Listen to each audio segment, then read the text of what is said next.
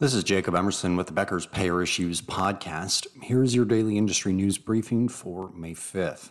The Cigna Group beat investor expectations and reported a 10% growth in membership year over year.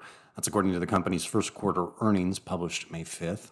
Total revenues in the first quarter at Cigna were $46.5 billion, up 6%. Evernorth revenues rose 8% to $36 billion. The insurance side of the business reported first quarter revenues of $12.8 billion, up 13% from the previous year. In the first quarter, net income for the whole company was $1.3 billion, up 6%.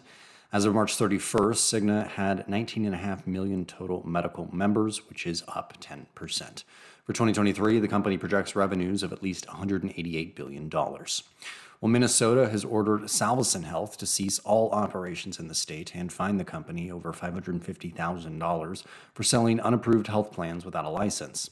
Minnesota insurance regulators said they suspended the Houston-based company's operations early last year after it was found to be operating without a license, it was offering unapproved health plans, and it failed to pay claims for covered services. The state offered a special enrollment period for residents who had previously purchased health plans from Salvacin. Several states have taken enforcement actions against the company or banned operations entirely. LA Care Health Plan and HealthNet said May 3rd they're investing $114 million into initiatives aimed at addressing homelessness and housing insecurity as social determinants of health in Los Angeles County. HealthNet is Centene's managed care subsidiary in California that provides Medicaid and Medicare coverage to 3 million people.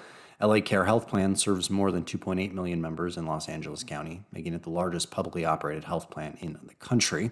The funding for the major investment comes from California's Housing and Homelessness Incentive Program and the American Rescue Plan Act.